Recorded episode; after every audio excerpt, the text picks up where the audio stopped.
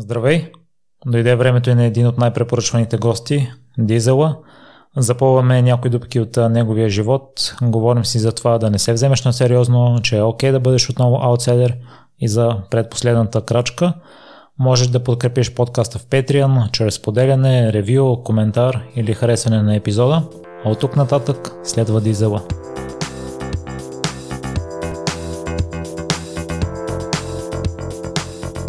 Здравей, Дизел и благодаря много за приятната покана.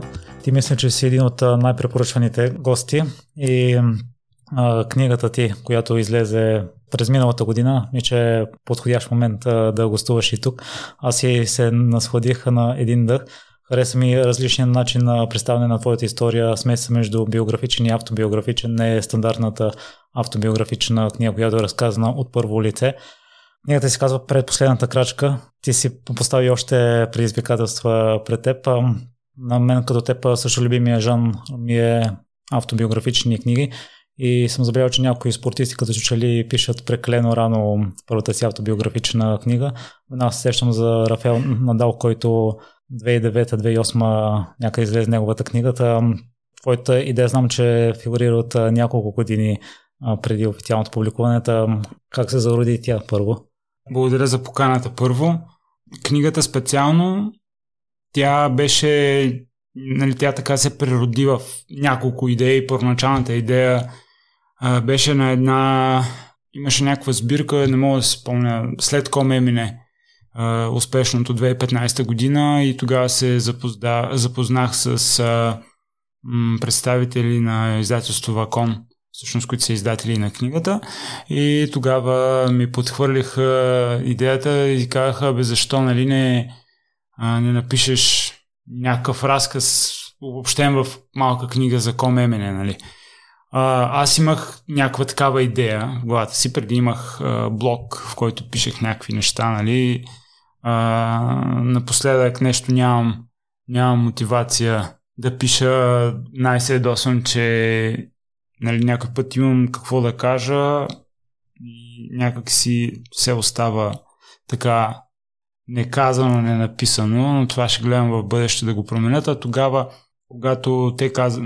нали, дадаха, потвърлиха тази идея, да, и ние ще я издадем нали, в книга, аз почнах да си го така да си ми се стои идеята в главата и да, се, и да мисля какво точно да е.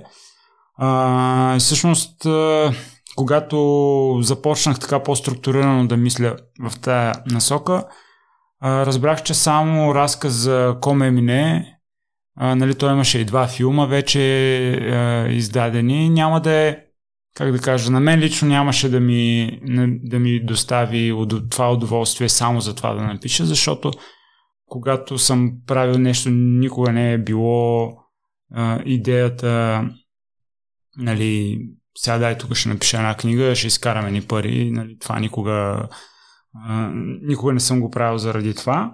И всъщност, виждайки, че няма да стане достатъчно добър материал, интересен, така, не добър, ами интересен материал за по-широк кръг от хора, а не хората само, които се интересуват от комемене, да речем, а, реших, че по-добре да е някакъв тип а, автобиографична книга, защото все пак нали, бях приключил с а, ориентирането официално за себе си, т.е. професионално.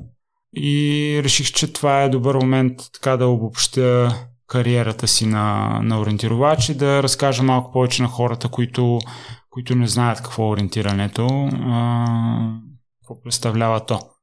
А, и всъщност, почвайки да пиша някаква нали така, някаква книга, осъзнах, че аз се още тренирах.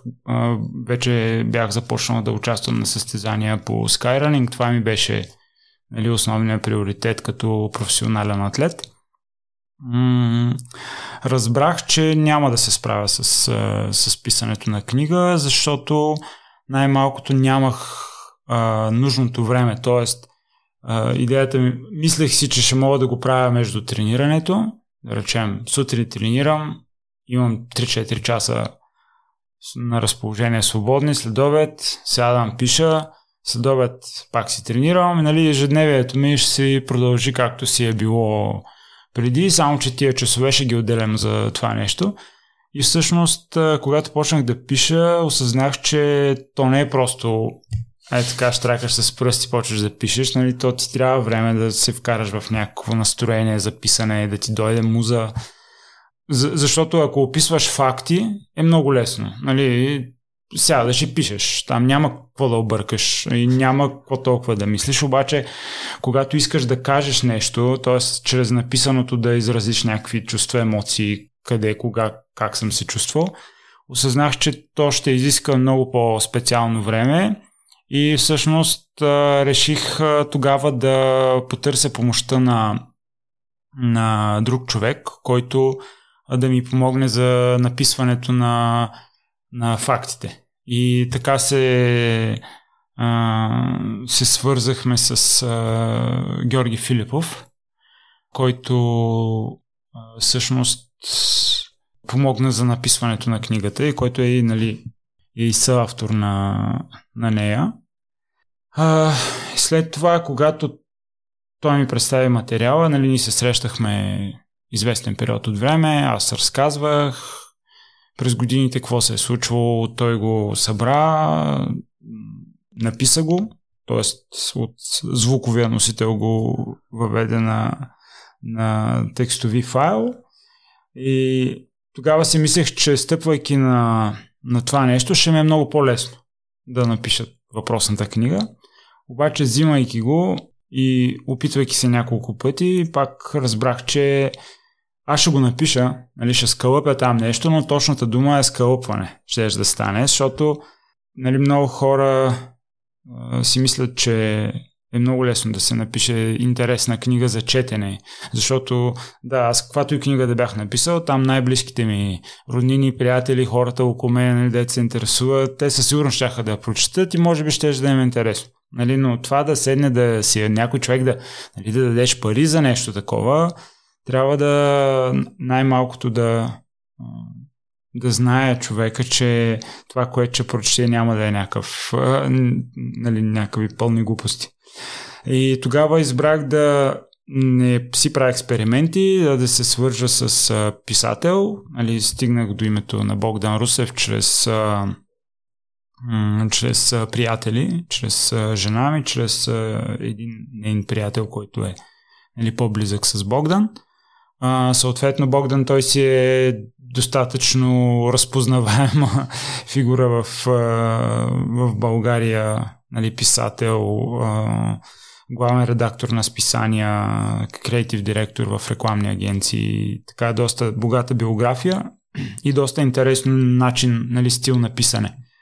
И така от няколкото пъти, когато се видяхме преди, нали, то е описано всъщност в книгата, може би си прочел нали, как е станало всичко. Той искаше да разбере за себе си дали аз знам какво искам да кажа с книгата. Аз много добре знаех какво искам да кажа с книгата, с а, това, което тя, тя да разкаже. И така много, много добре си паснахме. Съответно той започна да пише и си спомня, нали, когато ми изпрати първите две глави, мисля, че бяха те са общо пет наведнъж. А, супер много ми хареса стила му и бях сигурен, че, нали, че ще стане супер продукт. Поне в, от моя гледна точка. И нали, до сега хора, които нямат общо с, с спорта, на мен това ми беше нали, една от основните идеи да тая книга да не е толкова много за... Аз бях тук, се участвах на това стезание, нали, дадах такова време, станах еди кой си. Исках да е малко по, по-нестандартен а, стил и съответно, нали, и може би както виждаш, нали, самата корица не е стандартна корица за книга и шрифта. Нали, имахме дълги спорове с издателство, нали, след това с разни хора, а, но също така и за корицата не съм си правил експерименти, нали, аз да кажа, ей, колко е хубаво това, ами то не е въпроса да ми хареса само на мен, а е въпроса, нали, да е човек с а, поглед да каже кое е хубаво и и, и кое не. И се свързах с а, една наша позната, която е дизайнер. И всъщност се свързахме и с друг наш приятел, който е нали, Теменуга Баджиева, дизайнера, а фотограф е Мишо Новаков. И те и двамата са доста известни в средите си. Така че не съм оставил нещо на, на случайността и съм винаги, когато правя нещо, дори и в проектите ми, нали, които са описани вътре, съм гледал винаги да се заобиколя с, с правилните хора. Кое е основното съобщение, което искаш да предадеш на читателите? Ми вътре доста така добре а, е описано, че всъщност не са описани само победите, а, има и много загуби. И всъщност а, това е нещо, нали, загубите конкретно е нещо, което а, са ме направили това, което съм нали, научил съм най-много, колкото и да е клиширано. Точно, точно това е винаги след лошо състезание. Говоря конкретно за ориентирането, защото там има много неща за анализ. Нали?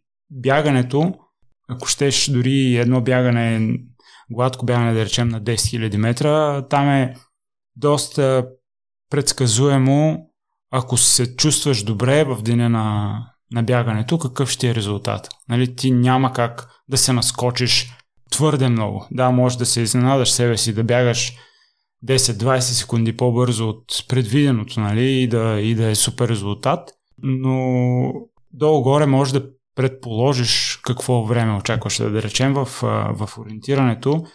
А, може да си в а, най-добрата си форма на живота и да направиш, постигнеш най-лошия резултат, нали, както случая при мен така беше 2011 на световното първенство а, във Франция. Тогава бях готов за топ 6, всъщност станах, не си спомням, нали, много-много назад. Това няма значение кой съм станал.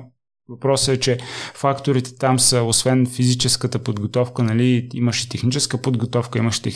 имаш тактическа, имаш психологическа. Така че нещата за анализиране, кое се е прецакало след състезание са много. Нали? И съответно винаги съм а, работил много след това, за да ги преодолявам тия тия проблеми, да, не, да се старая да не допускам същите грешки на следващите състезания. М- така че тази ми силна смея да нарека страна да анализирам грешките и да се уча от тях. Ориентирането много ми е помогнало. И всъщност, да, човек наистина не научава твърде много от победите си, но грешките точно ни учат на колко е по-хубаво да сме нали, победители. Дизо, ние се разбрахме да не ти задавам а, един въпрос. А, при новата видеята, които гледах а, в канала на YouTube на Exosport, там а, споменахте заедно с водещия, че за първия ви опит за пете върха а, сте очаквали някакви интересни въпроси от медиите, но те са задавали едни същи за мечки, за бури. Да, има ли някакъв въпрос като цяло, който искаш да ти задават? А, не сте ти задали. Еми не, аз като цяло искам м- журналистите а, да са малко по-подготвени и да дълбаят по-надълбоко, а не така да размахват листата на повърхността, нали, да, това, което се вижда само. Защото то ме е ясно, че в най-вероятно в 5-минутно интервю или в 10-минутно интервю няма как да, няма как да извадиш тия неща, но а, сега Имал съм въпроси от журналисти по Коме Мине как беше на чудните мостове. Мисля, че чудните мостове имаше преди да, точно така, чудните мостове. И аз седа и, и то беше живо предаване. И, и нали, сега се чуда как да отговоря така, че хем да не злепоставя водещия, че първо географски не е запознат къде е едното, къде е другото. Второ, да не го злепоставя, че изобщо не се е подготвил за, нали, за интервюто с, с мен. Но то, аз напоследък спрях да гледам телевизия тук от една-две години. Разбрах, че то това е модел. Нали, и както в а, а, спорта няма, може би, достатъчно примери в България и критериите не са високи, така и в журналистиката, така е абсолютно навсякъде. Нали? То си върви там, то се случва, те си взимат интервюта, хората си ходят и някак си даже аз и заради това преди няколко години ограничих телевизиите, които хода, след това ограничих предаванията, в които хода, а, нали, няколко предавания, където с водещите сме се виждали много пъти и съответно знам, че аудиторията на това предаване е подходяща и те вече ме познават и могат да задават а, нали, правилните въпроси и наистина да стигаме до същността на това, което, за което съм там, а не просто да ми задават всеки път въпроса прякора ти, примерно, откъде идва или видя ли мечка или нещо, нещо от сорта. Аз в случая ще защитам медиите, защото аз а, имам това време и желание да се подготвям детално за гости и да изгледам а, всяко тяхно участие. Не, не казвам, че нали, не, винаги има изключение. Това е хубаво. Но масата е сега, нали, примери мога да ти давам до утре. Изключенията са за жалост малко. Да, но като има няколко госта на ден, на мен ми отнема няколко часа да, да поручва и да се подготвя за живота на гостите, пък те трудно намират това време и основната част от зрителите, предполагам, те също не са запознати с теб и така запознават аудиторията си с основните детайли за теб. Да, аз, аз не отричам медията. Просто искам да са по-взискателни към това, което правят. Да са още по-големи професионалисти от това, което показват, че са. Така че а, надявам се тия думи да не звучат те са градивна критика. Нали? Те не са... те, те са нещо, към което се надявам да се стремят. ако, ако някой нали, го слуша или ако някой бъдещ човек, работещ в, в медия, иска да се развива на там, ще бъде добре да, така да, да е малко по надълбоко да копае всеки път. Друго послание, което в книгата го загатваше и в предишното твое участие в лекции, е да не се вземе на сериозно. Аз като човек интересува се от спорта и се сравнявам с шампионите, чета историите за тях и може би се създава една грешна представа, че всичко е розово и че им се получава всеки път. И аз лично на себе си знам, че а, го правя изцяло за хоби, а, но си поставя много сериозни изисквания си вземам преклея много на сериозно. Ти в кой момент а, го осъзна и а, направи транзицията? Ами, какво точно имам предвид, подказвайки не се взима и твърде на сериозно? Нали? Аз, когато много обичам, както допреди малко говорихме за професионализма, нали, човек, когато прави нещо, да е да е подготвен за това нещо, да се отнася. Той може да не е. А защото аз, нали, никога не съм бил професионалиста, който може би ми се е искал да бъда в а, спорта. Но съм се старал винаги да тренирам професионално. И когато съм го казал това нещо, не съм имал предвид. Да, когато, а, когато тренираш, когато тренираш, прави го супер професионално, нали? бъди супер стриктен, и, следвай нещата, в които си убеден, които треньора ти казва, нали? обаче извън това някак си в един момент осъзнах, че пак за себе си го казвам, че тази прекомерната престиснатост, така да нарека, нали, или а, сериозност в кавички, тя а, в дългосрочен план ме е изиграла всеки път лош шега, като нещо м- пренавитост. И м- много добър пример а, ми даде, имах късмета, нали, а, ментора ми в ориентирането, който е един от най-добрите ориентировачи всички времена французи на Тире Журжу, да станем приятели с него. А, след това тренирахме и състезавахме за един отбор в финландския Калеман Расти. И всъщност това е част от неговата философия, нали, която, която той а, изповядва и това съм го видял от него, не само чул, нали, защото съм го и видял. Но когато 2010 имаше европейско първенство в България и за мен беше супер важно да се представя на ниво, нали? Вече бях постигнал някакви резултати, имаше някакви очаквания. Народна земя е това в ориентирането е много голям плюс, защото нали, ако е бягане, това трасе, нали, ако е стадион, стадиона си е стадион. Ако е някакво трасе, да речем, ти винаги можеш да направиш много близко до това трасе, в която и да е планина, подобно трасе. Като знаеш денивилация, наклон, Нали, аз много често съм си моделирал така състезанията на Витоша, да речем, за които знам, че се готвя по, за някъде в Алпите или за където и да било друго. Обаче в ориентирането а, районите по региони, да речем както са тук Балканите, както е Централна Европа, както е Скандинавието, те са супер различни и си имат своята специфика. Има си специфика картографа как чертая картата. Всеки има собствен стил. Нали, не винаги, ако пуснеш на един и същи район пет различни картографа, те ще направят, да, скелето ще е едно и също. Нали, то няма как да е друго, защото релефа си е релеф. Той, не, той няма как да направиш върха да не е връх.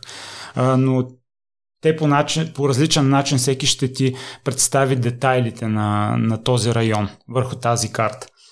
Това също има много голямо значение. Картографите нали, са българи. Ние с цял живот съм тренирал и съм състезавал в България. Тоест има много неща, които ти помагат на тебе. Времето, какво е лятото, нали, точно този период. Да речем, скандинавците им е много трудно, когато е много горещо. Примерно, нали, някакви такива детайли, които аз много така се бях станал сериозен за това европейско първенство. А, и още тогава, нали, аз си работех с, с Наталия, а, но тогава и си позволих да така, въпросния французен Тиери да го попитам за някакви съвети, нали, какво да тренирам, как да правя, как да се справя с, с психическото натоварване, което имам, защото а, той мисля, че от всички тога, от нашето поколение тогава, това го знаеше най-добре, защото той беше първия не скандинавец, който почна да доминира на целия свят. А до тогава такова нещо няма. Изведнъж се появява един французин и на световното първенство в, в Швеция, да речем, в меката на ориентирането, той убива всички с супер много време на скандинавски терен което нали, до тогава не беше виждано и се повтори и на следващата година и се повтори на по следващата година и така нали, неговът имаше повече от 10 години, той беше на върха и то by far. И всъщност разменяхме си нали, имейли, той ми даваше някакви съвети, не толкова как да тренирам физически, а как да се технически, нали, чисто за ориентирането и за психичното напрежение, което, което щях да имам преди старт. И така 5-6 имейла се разменихме и накрая последния имейл завърши с си Кирил, нали, да знаеш, не се взима и твърде на сериозно, защото след 5 години никой няма знае нито кой е Тиери Журжу, нито кой е Кирил Ников. То наистина е така, нали? Аз съм сигурен, че да, сега все още някакви хора а, ме разпознават, но изведнъж човека и, и благодарение на социални мрежи, нали, живота малко се попромени. Съм сигурен, че ако се покриеш за едно известно време, наистина след 5 години никой няма да знае нито кой си, нито какъв си, така че а, не това е най-важното. Нали, важното е да ти да си удовлетворен. От, а, не това какво ще се кажа другите или ако а, те какви очаквания имат към тебе. Лесно ли направи транзицията? Ами това? не, не е лесно. Не е лесно. То се... Нали, аз съм работил дълго време в тая посока, защото, нали, пак казвам, в ориентиране това е много така м- трудна част от спорта, защото ти на старта заставаш сам. Няма други. Нали, не стартирате заедно, ти стартираш сам с времето, което започва да тече и ти се справяш сам с всичко с, и не знаеш бягаш добре или бягаш зле, а, нали, как се движиш по трасето, такива неща. А, и всъщност дълги години съм се учил, аз и приключих, може би не научил се изцяло да изкарвам максимум от себе си, нали, без да имам преки дразнители. И в лош ден, и в хубав ден, и да, ти заставаш на старта и никой не те пита, днеска как си. А, не си добре, да, ще, ще го направим утре състезанието, нали?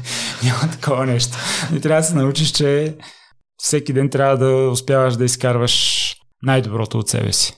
Дизел, като спомена това, сетих, в едно участие казваш, че а, само в пет от а, над хиляда състезания си се чувствал добре и се сетих а, за едно гостуване на една гъркиня и тя каза, че нейният треньор е дал правилото на трите. В една трета от дните ще се чувстваш перфектно, в една трета от дните ще се чувстваш средно и в една трета от дните ще се чувстваш лошо, но при теб процентът е доста различен. Не, аз като казвам 5 от 1000 имам предвид, че тези 5 са били нали, перфектни, перфектни. Такова, дето чувстваш, че летиш. Но най-трудното, най-трудното, защото в такива дни е лесно. Лесно е, когато всъщност си се научил да изваждаш най-доброто в трудните дни. Защото тогава в такива дни, когато се чувстваш перфектно, ти тогава не се отпускаш и кажеш, е, то всичко се получава, и ами тогава натискаш още повече и тогава се получават тия супер резултати. Аз дълги години се борих с това да се науча да изваждам максимума от себе си в лоши дни. Защото, а, нали, ако да речем масовите бяха стартовете бяха масови в а, нашия спорт, тогава дори да не се чувстваш супер добре, може да видиш нали, как се движиш спрямо останалите, къде да усилиш, къде да намалиш. Нали. Там няма такова нещо. Ти стартираш и си на пълната газ през цялото време. Дизела, някои качества забелязваш, че си ги придобил от дете, а първото е, че си амбициозен. То откъде произлиза?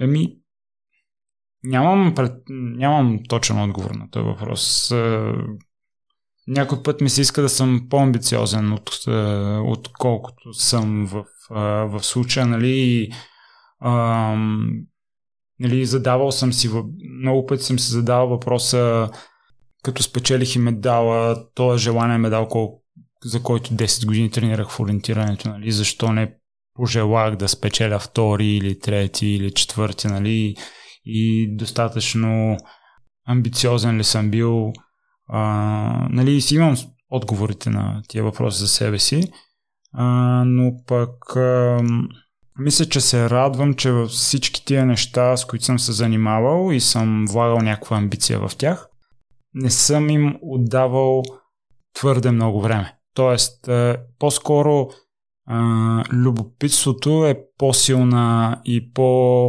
някакси за мен значима черта, отколкото амбициозността, защото не всичко е на всяка цена. Особено след едно време осъзнах, че да, много е готино да постигаш резултати, било то в, нали, в всеки един аспект на живота, но а, не всичко е на всяка цена. Защото в един момент тази амбициозност чисто психически не действа добре. Да, и с твоята любопитност да. а, си а, мина през толкова много предизвикателства, през изкачването на Eiffel такова през Комемине, през E4, през Vito 100, през Skyrunning, не си се насочив само към печеленето на много медали един след друг. Аз съм забелязал, че при част от големите спортисти са имали трудно детство и оттам като че ли са придобили тази енергия и желание да страдат и да се покажат на всяка цена но в книгата не останах с теб за такова впечатление. има общо между дядовците ни, бабите ни, а на мен ми казват, като ходя да бягам, внимай да не се измориш. Да... Аз мисля, че няма възраст. Айде, може би не, че няма. Много малко от възрастните хора имат ясна представа ние какво правим като им да бягаме, нали, и си дават и отговор на това. Нали. За тях това е нещо, просто не е част от тяхната, не е било никога част от тяхната култура. Те няма как да ни разберат, те няма как да знаят защо. Нали. Аз дълги години, когато нали, се изнесах от Сливен, а, далеч от баба ми, когато сме се виждали и тя всеки път ме задаваше въпроса, ти още ли бягаш, защо бягаш, ма какво учиш, какво ще работиш, някакви такива въпроси. И аз, нали, аз нямам отговор на тия въпроси, особено какво ще работя. И там съм замазал нещо положението, колкото да сменим темата. И няма смисъл да се задълбавам, да обяснявам на човек, който никога няма да ме разбере. А, нали, конкретно на баба ми сега, ако трябва да го обяснявам на някой по-млад човек, може би бих успял.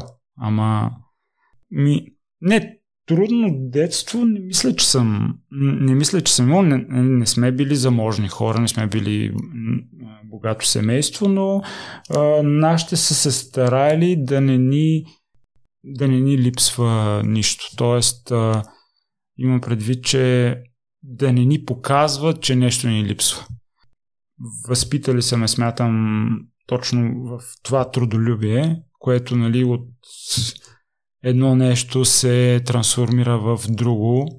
Така че, може би това е, това, е, това също има доста голямо значение. В такъв случай откъде се научил да страдаш, защото някои изпитания за теб наши епа хора само могат да го направят.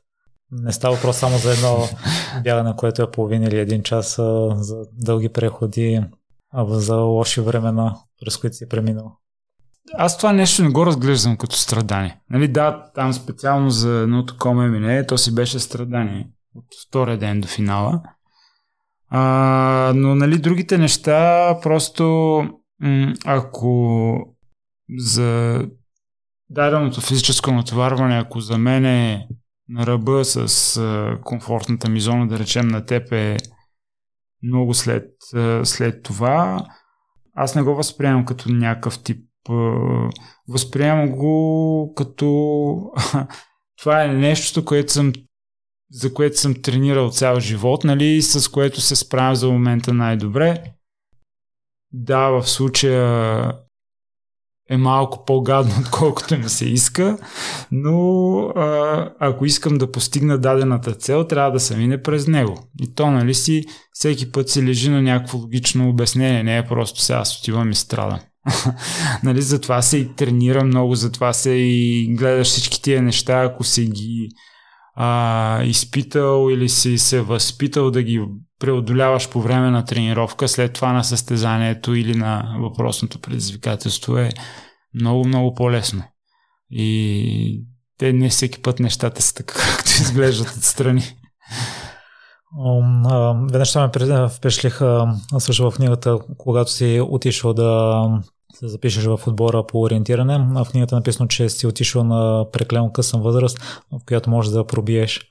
Ами да, действителност много малко са такива примери на хора започнали да се занимават с... Аз, аз лично не знам за, нали, за такъв пример. Човек започнал на такава възраст и а, пробил в световния елит. А, но това нещо а, и за, за в бъдеще, според мен, все по-трудно ще се случва, защото обикновено спорта, без значение кой е той, ти се за, нали, много голямо значение има родителите те, в каква посока те насочат, нали, особено те, ако са спортисти. Повечето случаи на добри ориентировачи, е, а, които идват от такива семейства. И когато хубавото на този спорт е, че те обикновено нали, дори в България цялото семейство отива, родителите участват си за кеф, нали, те водят и децата, без значение колко са малки, нали, на състезание по ориентиране може да видиш е, от едно 3 годишно дете, което го водят за ръка естествено в, в гората, до много възрастни хора. Така че възрастова да граница, която започват хората да се занимават, е много-много малка. И съответно на тези деца, на тези, които наистина им харесва, нали, си в един момент осъзнаят, че това искат да го правят – те имат някакви изградени навици от много-много малки, които всъщност навици после когато решат съзнателно, че искат да стават професионалисти, им помагат. Аз преди си от 15 годишен, трябваше те първа да, да изграждам тия навици, които те обикновено изграждат на 5, на 6 години. Така че, а, но факт е, че ето живия пример, нали, че а, става и така. Може би, ако бях почнал по-рано, а, много по-бързо щях да достигна до желания резултат, който постигнах на 30 и тогава може би щях да имам повече такива резултати, но това може би, нали, случая няма никога как да разберем. Аз съм много доволен за пътя, който съм извървял, нали, за нищо не бих сменил ориентирането. Тогава, даже и докато се занимавах с ориентиране, аз винаги съм участвал на тук в България главно, на някакви състезания по планински бягания, по лека атлетика, нали, крос-кантри. Да, винаги е било фън и забавно да правиш нещо различно, да срещнеш а, други хора, да смениш малко обстановката, но някакси това, което ориентирането ми е давало, не съм го получавал от нищо друго и заради това може би не съм го сменил с нищо друго. Предполагам, че това е причината, която на 18 годишна възраст само ти си останал в отбора. Ами, тогава си бяха доста трудни времена. Нали, то като цяло нямаше м- в който и да е спорт много хора, които, които да, да тренират професионално, освен в спортовете, нали, които традиционно си е имал пари. В такива по а, малки нишове спортове, нали, това някой да остане, да, да вярва, че може нещо да постигне, да се бори, нали, особено в индивидуален спорт, какъвто е ориентирането, нали, то няма много. И бе, беше си трудно. Беше си трудно. Това е основната причина, според мен. Сега причината е друга. Нали, да, да няма.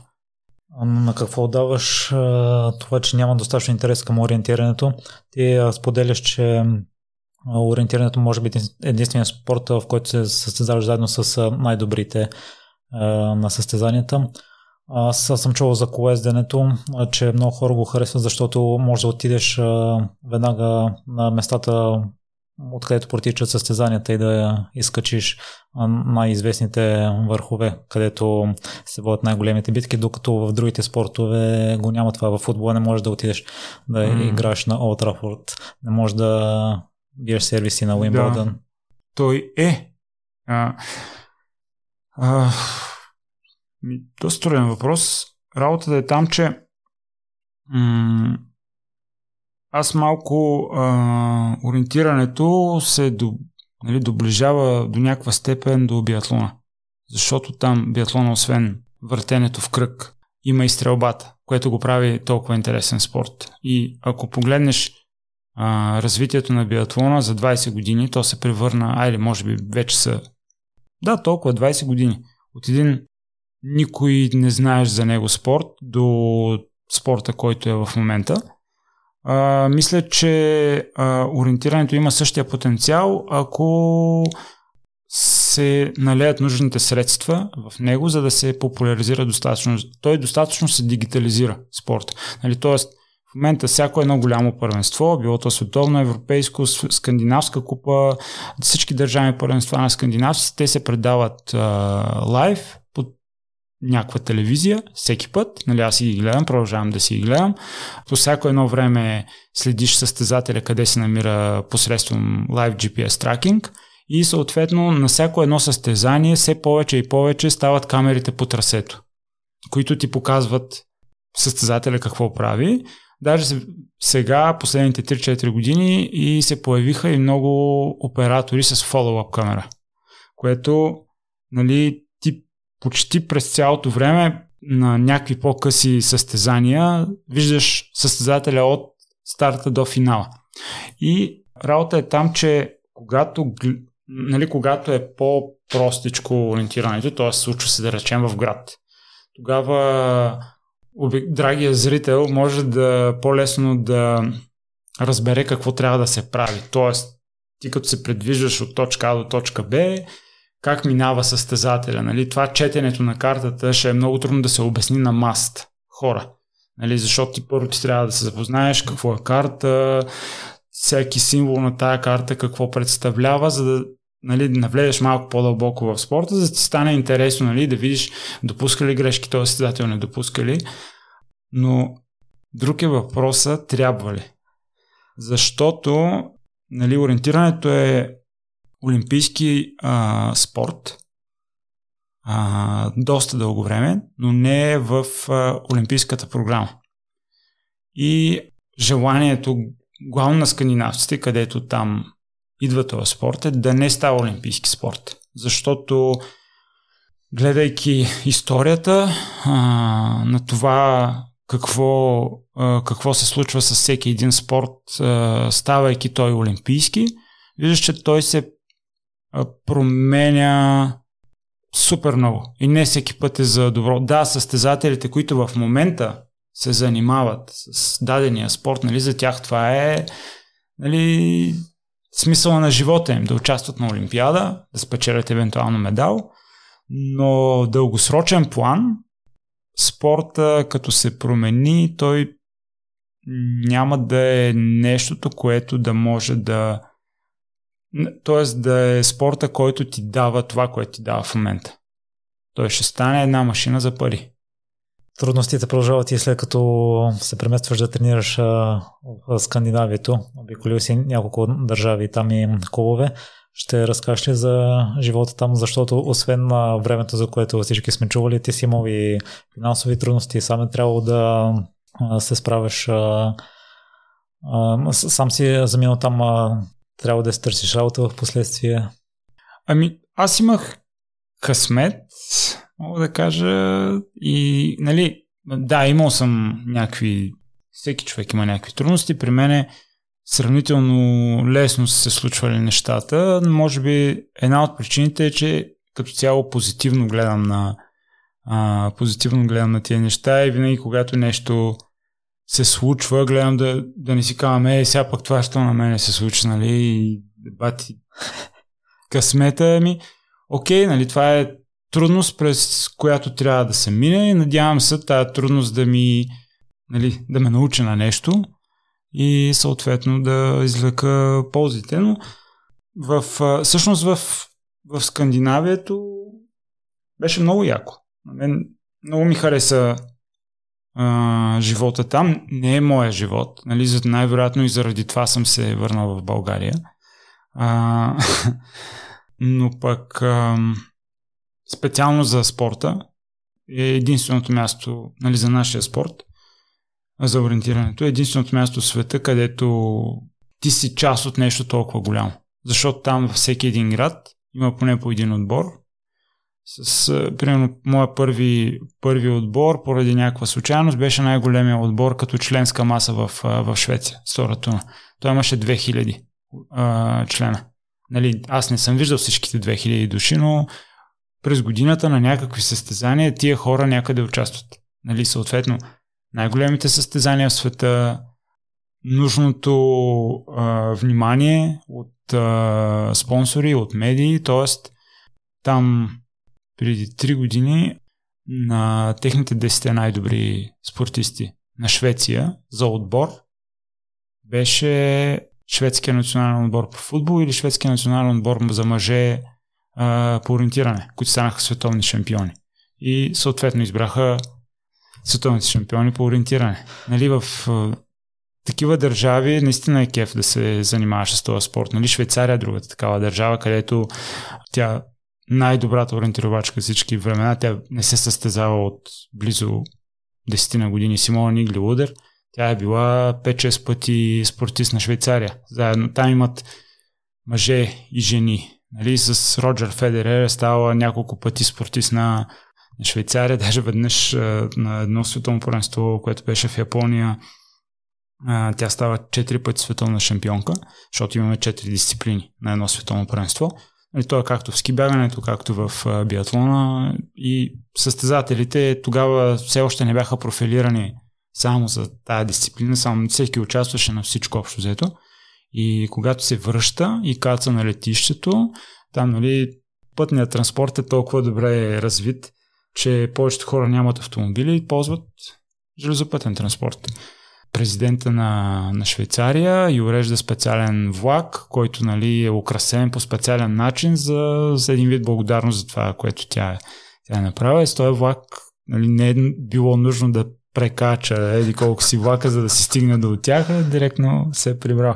Смисъл така, че в тия държави е много голямо удоволствие да, да се занимаваш с, с този спорт, защото нали, освен, че хората оценят какво правиш, има много голяма маса от хора, които се занимават, които всъщност а, допринасят за развитието на, на спорта. Живеят с него, нали, както, както има държави, където да речем една Испания или една Англия, където тия запалянковци футболните ги имат, тия, това го има също за ориентирането в Скандинавието. И да, ти ме пита, за, и там и в, и в и, също така един много интересен случай, когато а, за участвах в а, за първи път за финландския ми отбор на шведската Тилмила, една от най-големите щафети в света и станахме не, това беше на второто ми участие, както де, и станахме примерно трети или не първи, ами втори или трети. И аз оставам в, в Стокхолм, защото ще си пътувам там два дена по-късно за България и съм с, заедно с въпросния французин Тиери, който, който също живее до Стокхолм. И отиваме на тренировка, съответно след тренировката се прибираме, минаваме през някакъв магазин, нещо да си пазарувахме и ня, нали, хора ни срещат и му казват, е, нали, не станахте първи, станахте а, трети. После ми кажете, сега ако си живеех във Франция, никой нямаше да знае какво е станало, как е станало, само занимават с глупостите си. и така. Най-големия скок ти правиш в ориентирането, когато смениш отбор, където конкуренцията вече е много висока. освен това, какво друго промени, че доведе до такова рязко израстване. Става въпрос между 2008 и 2009, защото освен теб, ти кажеш, че и другите се развивали, не са стояли те на едно място. В то, във всяко едно нещо, с което човек се занимава и той се развива и стига някакво ниво.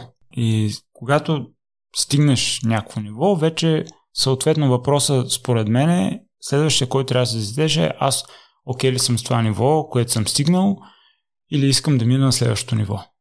И съответно аз дълги години, които се състезавах там в а, за този шведския си отбор, бях достигнал до някакво ниво, имах вече някакви резултати, съответно имах международни резултати, от които аз не бях удовлетворен.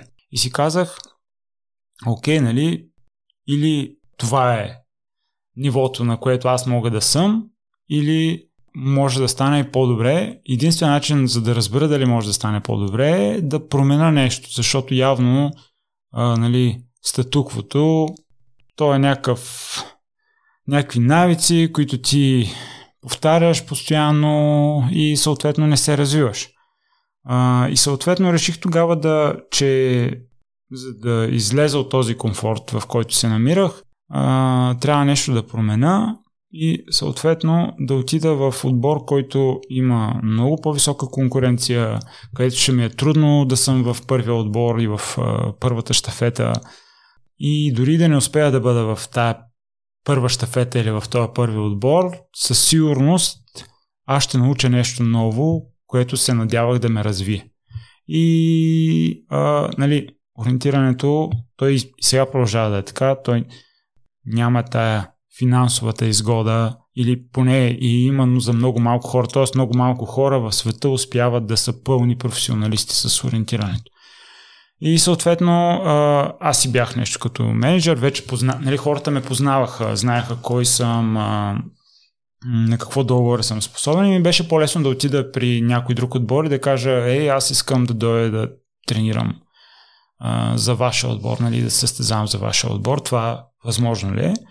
И съответно писах до няколко отбора а, с, на треньорите, нали, с които се познавах, защото там на тия обикновено най-силните отбори, те са няколко света, техните треньори обикновено са национални треньори на, както тогава на, на норвежкия отбор, треньор беше национал, национален треньор на Дания на Финландия на този отбор беше все още състезател, нали? но след това го познавах, съответно на другия норвежки най-много добър отбор, пак треньора беше някакъв а, а, известен треньор, но нали? те не са и много кадрите, които, които могат да бъдат треньори на такива, на такива отбори, съответно имах някаква лична, личен контакт с тях. И писах, два от тях ми отказаха, единия обаче а, така се съгласи, каза окей, заповядай, ние сме тук, много ще се радваме да си с нас. И всъщност а, този норвежки отбор Хауден, той се намира до шведската, града се казва Хауден, до шведската граница с, нали, до едно най, една от най-южните точки на Норвегия. Съответно, културата е долу-горе еднаква, нали, с Швеция то нали, това, което нямаше никакъв културен шок от едното място на другото, само някакви малки различия.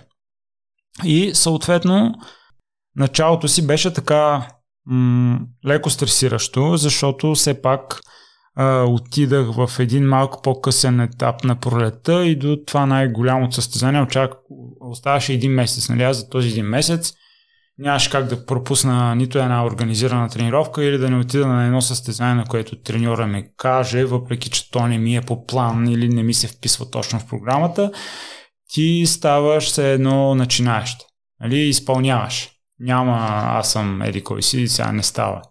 Не, ти си, какво ти кажат, това правиш. И съответно пък, когато не го възприемеш като нещо лошо, а като нещо, което те развива, това, което можеш да направиш, само да спечелиш. И в моя случай така стана. Аз бях пак исках да научавам нови неща. Исках нали, на всяка една тренировка да идват всички, защото там наистина имаше няколко световни европейски шампиона на всяка една тренировка, които а, си ме убиваха от бой. И аз всеки път се доближавах все повече до тях, все повече до тях, все повече до тях и то някак си естествено стана. Наистина скока за няколко месеца беше голям, колкото все едно, ако бях продължил със същото темпо няколко години. Нали. Хубавата част основата имах и знаех много от... Всъщност, ориентирането, както всеки един друг спорт, това са навици, които навици ти трябва стрикно да се придържаш към тях, т.е. правила. Знаеш, че правейки това, следва това, правейки това, следва това. И всеки път, когато а, не си достатъчно добър и експериментираш нещо ново, то може да се обърка. Нали, практикувайки го достатъчно много, то вече почва да се получава, тогава вече можеш да импровизираш а, и да си така по, по-гъвкав, но е много важно правилата да ги научиш много добре.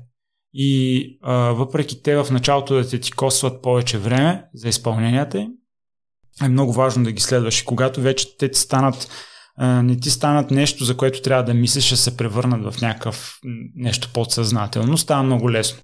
И аз след това съм участвал на много състезания, където нали, ти винаги отиваш на непознат район, никога не знаеш къде те се ти намират точките, нали, не е като трасе, което е маркирано и трябва да обиколиш. И аз съм участвал на много състезания, където съм бил 100% сигурен, че аз сега ще избягам ще направя, може да не е перфектно, но близко до перфектното състезание. Така е стало.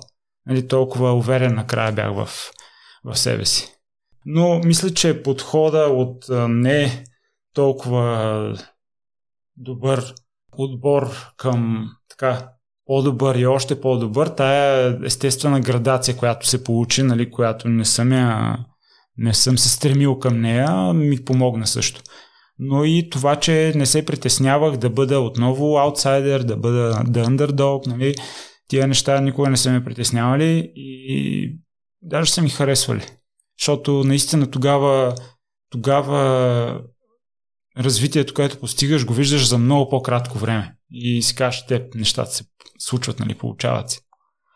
Дето сега виждам, че си има огромна вяра в себе си, в собствените ти... Бе, не точно така. И в книгата споделяш, че е хубаво, освен на теб сами, други хора да вярват в теб. Никога не си умисли да спреш и да се откажеш от ориентирането до тогавата, до 2008 година. Имало ли моменти, в които, да кажем, хората около теб не са вярвали, че ще се получат нещата?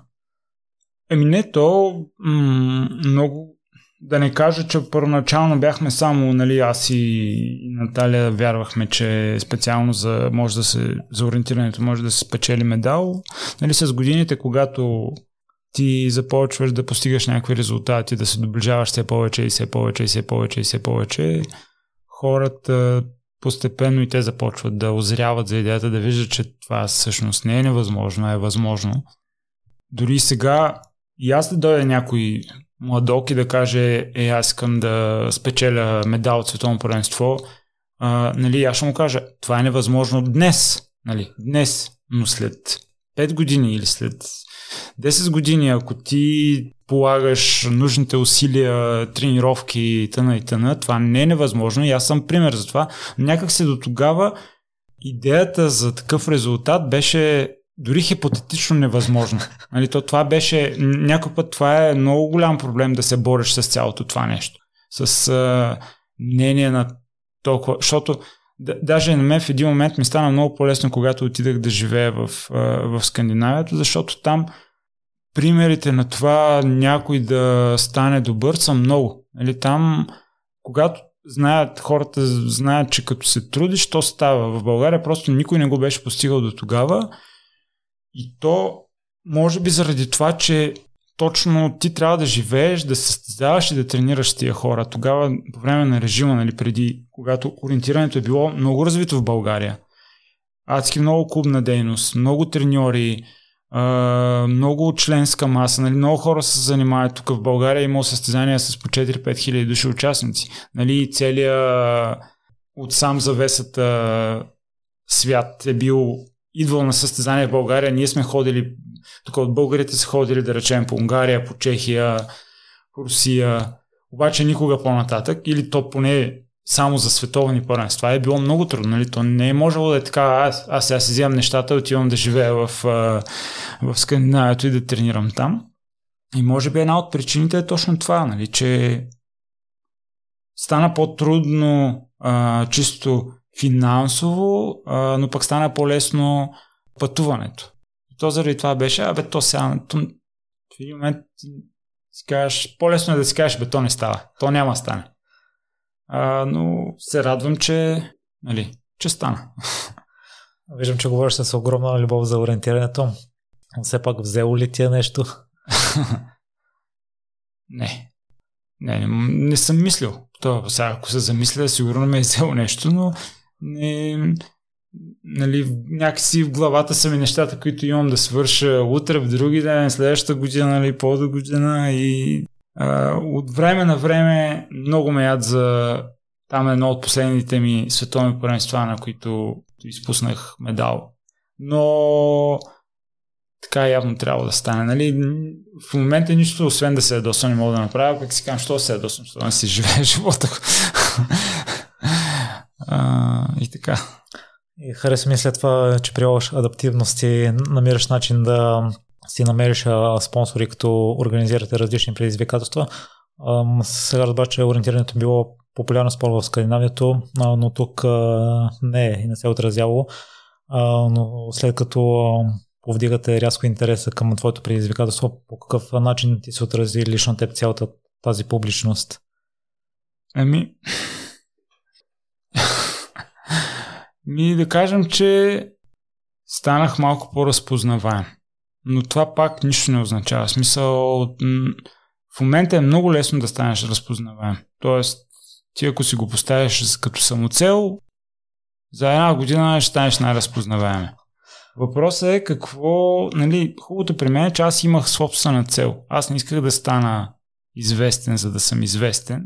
Аз имах цел и тя си беше да, да мога да по някакъв начин да си осигуря спонсори и партньори, за да мога да тренирам професионално. Защото все още това най-много ми харесваше да правя. И нали осъзнах, че едното без публичността няма как.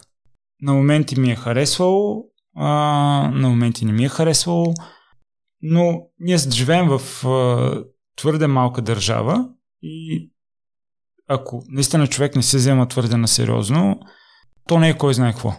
И затова се стараех нали, не просто да правя някакви неща, да, да ги правя по малко по-смислен начин, да има смисъл за... Нали, а, за, за това е когато, когато направих петте върха, то се спекулираш там за всякакви неща, нали, че било лесно, да не е трудно. Нали, било еди си, най-вероятно тогава още 5, 6, 7, 8, да знам, 10 души е можело да го направи това нещо, да го избяга, да ги избяга тия върхове, но то тогава това не беше а, цел да се покаже някакво нали, най-свръхчовешкото а, постижение, изкачвайки петте върха за 24 часа. Това нещо имаше една друга цел, която, която се постигна, което е супер.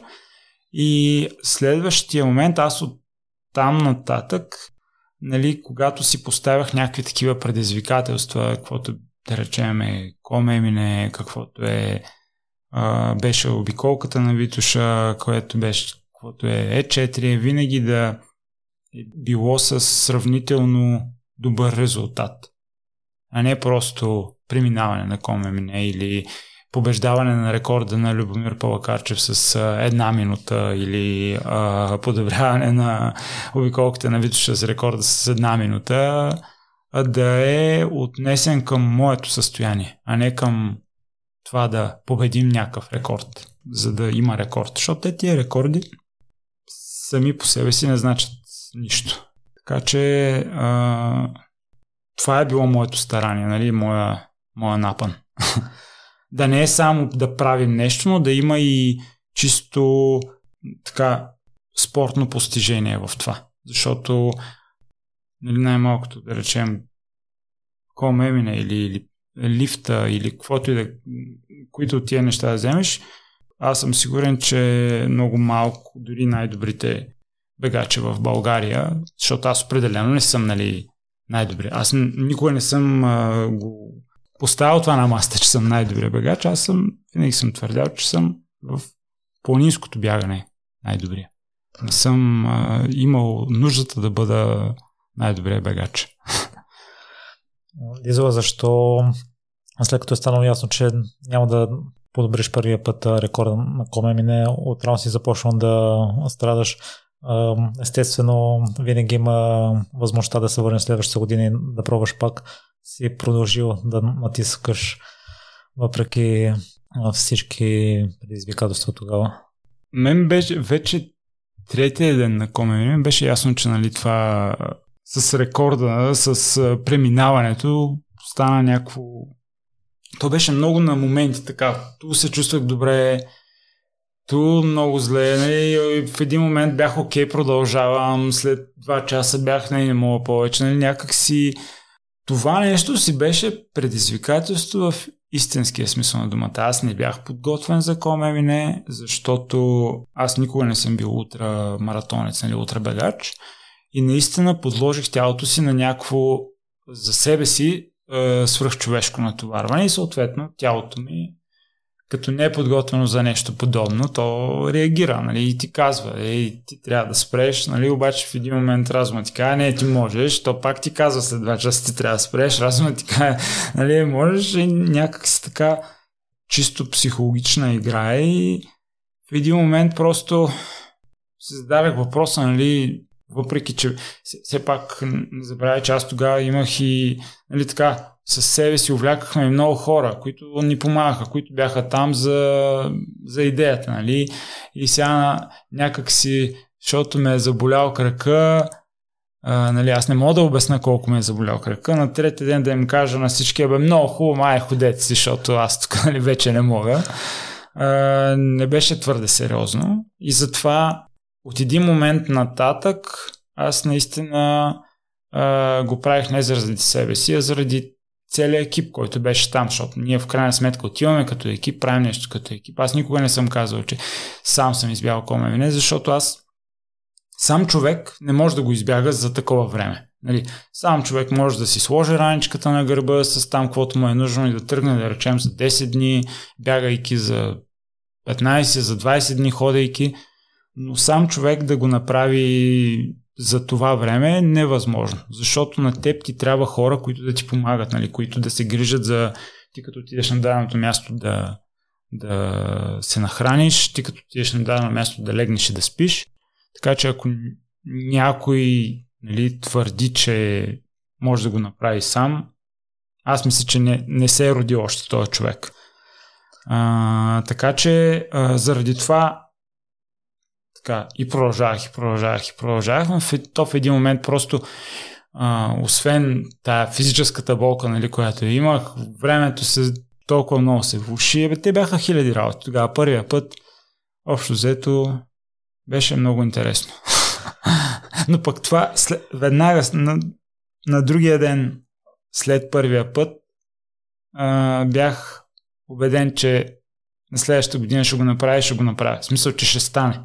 Защото стигайки почти до морето с всички тия перипети, през които аз преминах, а, за това време, което щеше да е може би около 2 часа по-бавно от тогавашния рекорд на Любомир Палкачев, т.е. 5 дена и 16 часа щеше да е. Аз бях убеден, че Коме не може да се избяга спокойно за под 5 дни. Каквато беше идеята. А вярно ли е, че след края на първото преминаване на въпросния ден е бил един от най-щастливите ни в живота? Еми беше то. Нямаше да трябва да се мъча там, да бягам, да ме бурли вятъра и слънцето, така че беше супер. Станах, Отидахме до морето, видяхме го там си беше нали, предния ден, както беше някаква тотално лятната буря, която аз и до момента не съм виждал такава буря лятото, нали? И на другия ден беше все едно никога не е имало не, нещо такова. Беше много лудо. Вече на следващата година успявате да слезете за под 5 дни. Аз филма го изгледах два пъти. Някакси не усетих да има някакъв критичен момент. Действително си имало ли е такъв?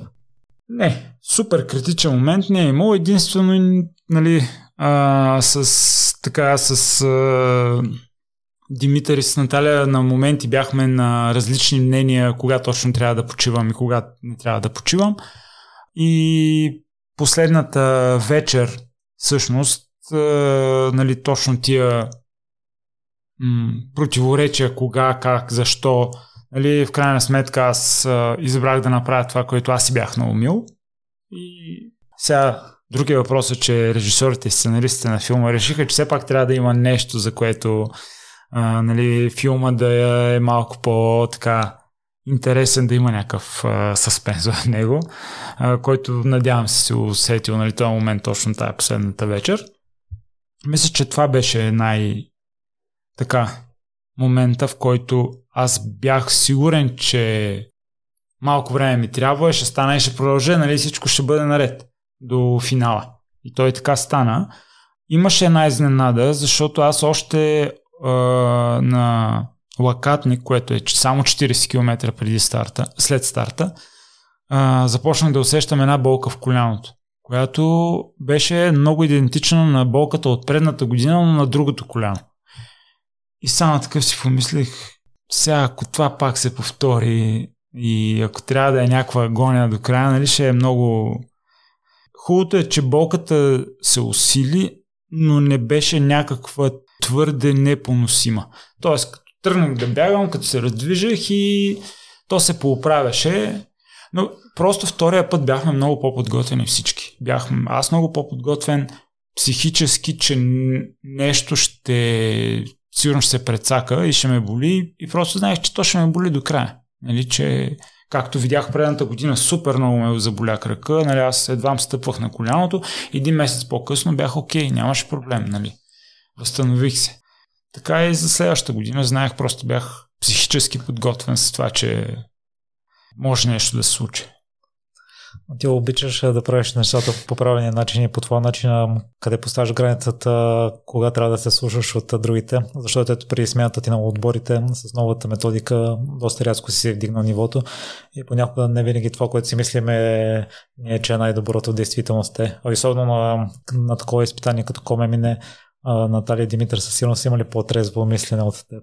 Ами, всъщност, на едно такова изпитание аз много разчитам на такива хора, на тях в този конкретен случай, нали? Защото а, те би трябвало да са трезво мислещите, защото аз се занимавам с бягането, нали? Аз съм там да, да бягам и тия другите неща трябва да са много добре подредени и да са организирани. И аз разчитам на тях на 100%.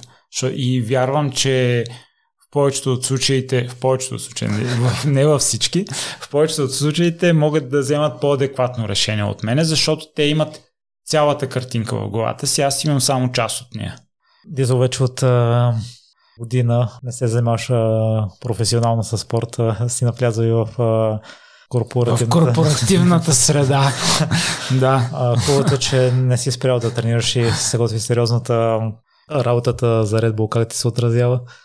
Ами, супер. Най-хубавото е, нали, аз не мога да коментирам в детайли самата работа, но мога да кажа, че много ми харесва това, че се занимавам с а, спортни събития и с а, атлети, нали, което а, сега про, просто организирам неща, предизвикателства, проекти, събития за други, а не за себе си. И това е нещо, което съм го правил вика последните 5-6 години и а, доста лесно беше, нали, имаше, за, пред мене седеше така много сериозен въпрос как ще се справя аз с тази работа, дали изобщо мога.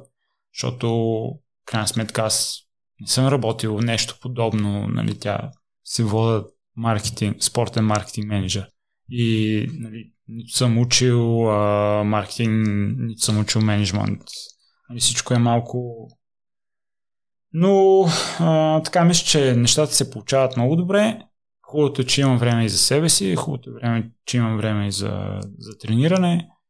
Така че не се оплаквам. имам си нови неща, за които, нали, състезания, за които се готвя и за, и за които тренирам. А, сега няма да излъжа, ако, ако кажа, че ситуацията, която стана, ми помогна за малко такава по-плавна трансформация от едното към другото, защото ако не беше станало това с COVID кризата, нали, локдауните на итана, аз нямаше да имам това време. Защото графика беше някакъв е, супер пренаситен. И цялата ми година беше разграфена с пътувания и а, тогава си мислех, че ще мога да съчетая и пътуванията ми в чужбина за други състезания. И в един момент разбрах, че всъщност не знам кое ще е по-здравословно, нали, да продължа да тренирам или да спра да тренирам. и като стана това нещо и така живота малко се успокои, на мен лично много добре ми подейства. Защото но, е, има и друго част, нали, цял живот съм пътувал и съм обикалял и направо като, само сутрин като се бъде и като си помисля, че трябва да отида на това нашето летище, тук ми се повръща. А, така че на мен лично ми подейства добре. Мен му чуди факт малко, че в момента нямаш а, треньор. Аз съм станал с впечатление, че е хубаво някой да те наблюдава, да те следи. А, какво научи от а, предишните си треньори от а, Илян Дянков, от а, Наталя Веди, Велишкова, с Йоло си е тренирал с а, Херо? Да. Ами, естествено, всеки си е индивидуален и си има своите подходи и методи и всеки ми е дал нещо в, през годините, което ме е научило на нещо. Но на този етап, както нали ти каза, аз не се занимавам толкова. Да, тренирам си всеки ден, структурирано, целенасочено, имам си няколко поставени състезания, на които искам да участвам тази година, но не виждам смисъла, нали, не, не го правя чак до там сериозно, да резултата да е на всяка цена, е да знам, че аз ако не постигна този резултат, нали, няма да стане еди какво си.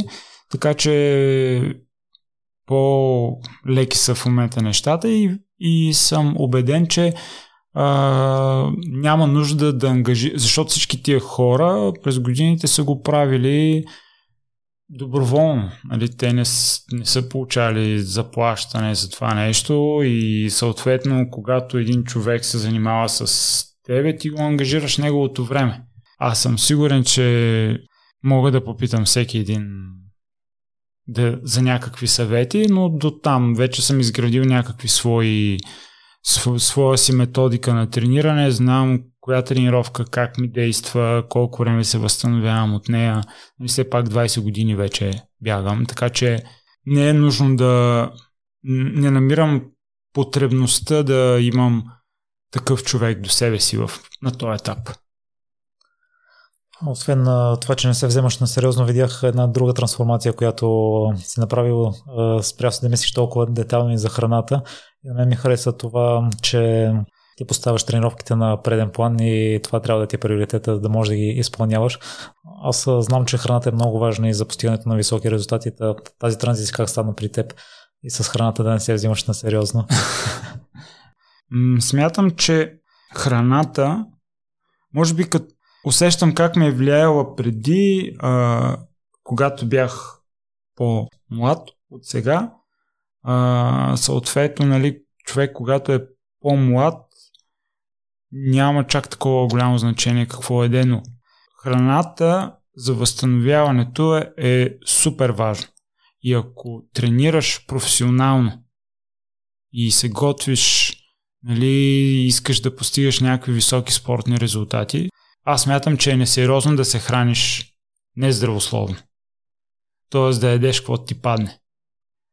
Не казвам, че не става. Нали, примери има хиляди. Че и с това става.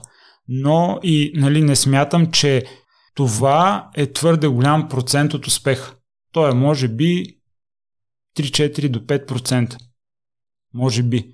Така че, ако, пак казвам, това е за, лично за себе си, съм разбрал, че по-добре да не влагам енергия а, и усилия в, а, в тая посока, да, защото имаш, имало е моменти, когато съм спазвал някакви диети, съм се хранил по определен начин. То беше, да речем, а, свършвам с обяда и аз започвам да мисля какво ще вечерям. И то беше И в един момент ми ставаше толкова гадно, че аз само за това нещо мислех, нали сега колко сега точно толкова така, ма не, аз съм гладен и съм някъде на майната си и оттам няма как да се взема такова нещо или нали, няма, аз съм супер гладен в момента, трябва да хапна нещо и влизаш в някакъв магазин, който няма нищо от това, което ти трябва и в един момент прецениш, че е по-добре да не се затормозявам психически и да така да съм по-адаптивен. Нали? Не ям много рядко ям джанк фуд. Много, много рядко. Но знам, че дори да ми се наложи да хапна, няма да умра, нали? Не е края на света. А, и затова смятам, че ако си човек, който няма някакъв специален здравословен проблем, който само тая диета а, му влияе добре, нали, когато еде някакви други храни, те му влияят зле, нали, и има някакъв риск за, за здравето му. Смятам, че всяка крайност не е, не е окей, нали, и, затова може би се и подиграваме на, чрез там нашите компании на хора, които твърде на сериозно взимат тези неща в тренирането, а не тренирането или пък нали, екипировката и това и друго. Тренирай. Няма проблем, ще стане. А ми хареса и зрелостта, с която си подходи въпроси, кето диетата за два дни си разбрал, че не е... Не, по-вече беше и тя беше няколко пъти се пробвах а, с кето диетата. Просто и, и това не е моето. Да. Аз обичам да имам и въглехидрат, и протеин, и мазнина в, нали, в, в менюто си а, и някак си това наистина този баланс, който до който ме докарва и да, когато имам много тежко състезание, да речем, наблягам повече предния ден на определени храни, но след това пак си ям нормално, нали, не е някакво не го мисля твърде много, така да го кажа. Като, а, като има, като заведението отида някъде, да речем, на някой скайрани, като съм бил, аз не мога да си помъкна за 5 дена нещо. Нали? То най-вероятно може, но не искам да си помъкна нещо, с което да, да си задоволявам тия нужди. Като има пица, ще ям пица. Като има паста, ще ям паста. Нали? Като има... И общо взето, то е най-готино, че ти сядаш на една маса с всички останали, които нали, на другия ден са първи, втори, трети, четвърти, пети, шести, десети и всичките сте на едни условия и виждаш, че не това е решаващото. Нали? Не е с какво си се навечерял или с какво си ял предния ден. Друго нещо, може би те разбира, но аз не съм стигнал на твоите години все още. При мен желанието е прекалено голямо. И при теб аз съм сигурен, но казваш, че нямаш мотивация вече да ходиш на лагери на Бел Мекен за да се получава така. Защото може би твърде много съм ходил по такива лагери учебнически. Аз спрях да имам нуждата от такива лагери, когато всъщност спрях професионално с ориентиране. Защото след, след това аз съм човек, който обичам да научавам нови места, да посещавам нови места, да бягам по нови трасета. Нали? Това е нещо, което ми го е давало ориентирането. И сега в един момент а, аз да тренирам не за ориентиране, за планинско бягане, имам толкова много планини около София. И аз отида някъде на, нали, на лагер, да седа дълго време там и да някак си взел съм си го. И примерно един ден ще съм на Витоша, другия ден ще съм Стара планина, Рила не е толкова далече, дори Пирин не е толкова далече, нали, на час и половина от София. Така че не, сега като, нали, като работя нямам тая свобода, нали, да ми щукне, че днеска ми се ходи на Ботев и да отида на Ботев, но примерно, ако си кажа този месец искам да отида един ден на Ботев, ще, ще стане. Просто няма стане веднага. Радвам се, че сподели голяма част от твоите тайни и се вижда, че не е необходимо да спазваме най-най-минималния процент, който може да ни доведе. Пак казвам, ако, ако ти се готвиш за Олимпиада и за да станеш олимпийски а, медалист, тогава тия всички неща са от супер голямо значение. Как тренираш, с какво тренираш, как се възстановяваш, колко спиш, какво едеш. Нали? Всичко това има огромно значение и защото там а, половин процент прави разлика. Прави раз, нали, разликата между медала и четвърто място. Обаче, когато го правиш за удоволствие, трябва да има удоволствие в цялото нещо, а не само правила, правила, правила, сега това не може, това не може, това не може, сега трябва да отидеш да бегаш, защото такова е по-спокойно. Нали? И по-така, когато човек се научи да бъде по-гъвкав, Примерно някой казва, аз сега само сутрин тренирам, аз следоват не мога. А защо? Нали? Просто се отпусни и виж, че следовете не е толкова лошо да се... Да, трудно е всяка промяна да... някакъв навик да промениш, но а, в един момент, в който се научиш да така по-отгоре-отгоре да гледаш на нещата за не най-важните неща от живота, е, става супер лесно. Аз мисля, че за дългосрочен план на обема от тренировки, които сме натрупали през годините, ще даде по-голям ефект, отколкото да сме all за няколко години да не писне тотално.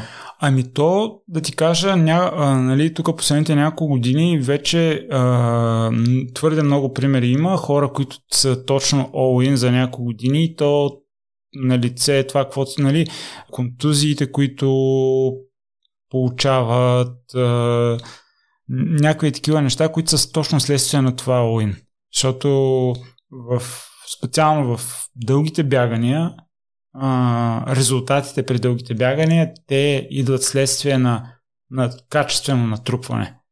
И то така, под, ако можете, колкото по-дългосрочно е това натрупване, толкова по-добре. Защото ако започваш от нулата, аз съм сигурен, че ти ще стигнеш едно много прилично ниво за едно крат, нали, за 2-3 години ти ще си доста, ще си така, то няма кой знае какво конкуренция в България, ще стигнеш, да се казва, и до топ 3 на държавни първенства.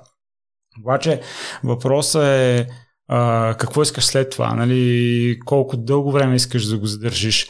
Или пък само ако това ти е целта да спечелиш медал от държавно първенство, окей, това е вариант. Нали, ти си постигнал целта но ако искаш по-дълго време ти да можеш да имаш възможността да бягаш без някакви сериозни болки в тялото, нали, нещата малко по-плавно трябва да се случват. И за къде слушателите могат да се свържат с теб, да те следят или да закупят книгата?